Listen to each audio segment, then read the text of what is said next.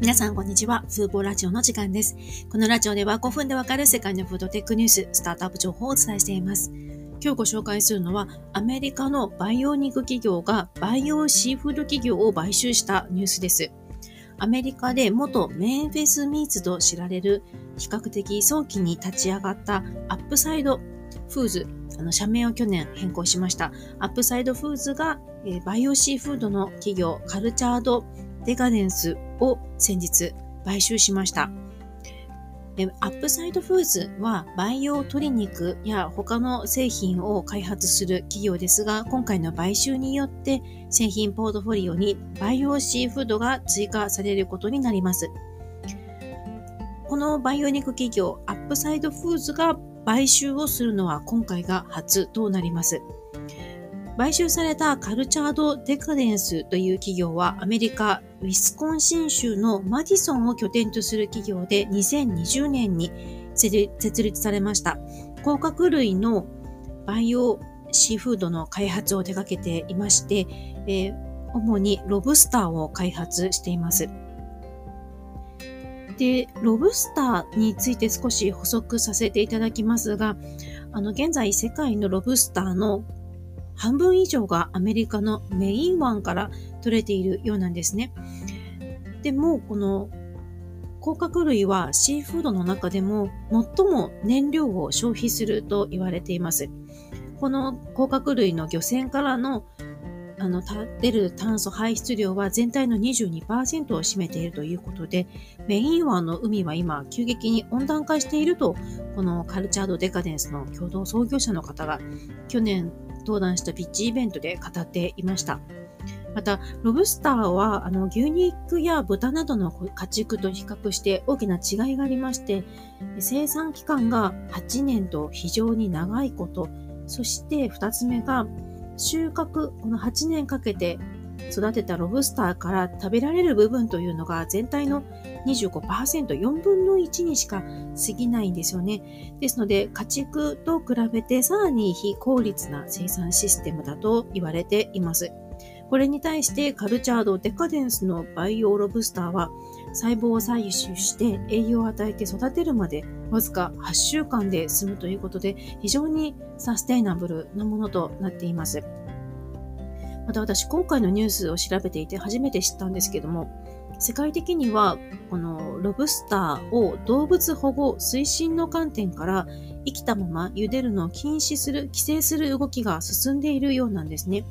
イギリスは去年、ロブスターやカニといった甲殻類には苦痛や喜びを感じる知覚があるということを正式に認めました。スイスでは2018年にロブスターを生きたまま茹でることを禁止しています。生きたまま茹でるというのが、あの、意識のある状態で茹でることを禁止していますので、茹でる場合は気絶させてから茹でるようにということだそうです。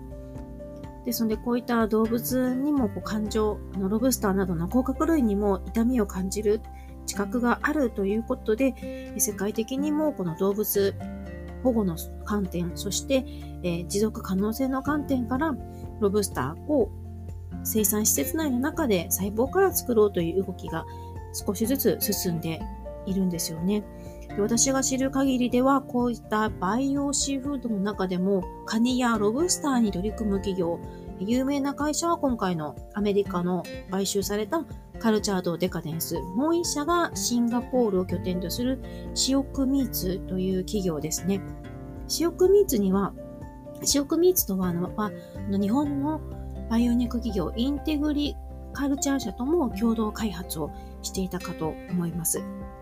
で今回、 Upside Foods の創業者の方、バレティさんが今回、 Cultured Decadence を買収したことについてのコメントの中で、あのー、こう細胞シーフードに関して最も経験が豊富だと思ったということを語っていました。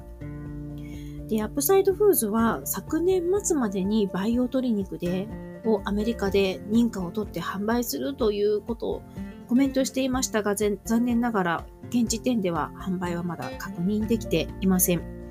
ですが、こう、開発、えー、研究開発のフェーズからもう着実に食品会社へとこう移行してきているなというのがわかるのが、去年の11月にカリフォルニアに、えー、バイオ肉の生産工場を開設したことですね。先月には使用する増殖培地から動物成分を除去したことも発表していまして、また夏にはミシュラン星付きシェフとの提携も発表していますので、あと残るところは FDA、USDA のゴーサインだけという感じです。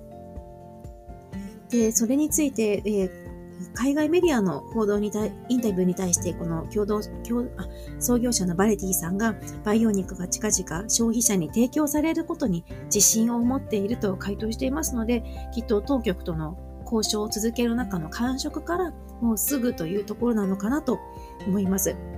で、今回培養肉企業が同業の培養シーフード企業を買収しました。同様の事例は昨年にもありまして、シンガポールのバイオシーフード、先ほどお話ししたシオクミーツですね。それが同じくシンガポールのバイオ肉企業、赤身肉を開発するガイアフーズを買収しましました。まだ数は少ないですが、今世界で80社近くの培養肉企業が登場していると言われています。正確には60社から80社の間だと思いますが、今後この企業間での統合が何度かあの起こっていくのかなと思いました。今回は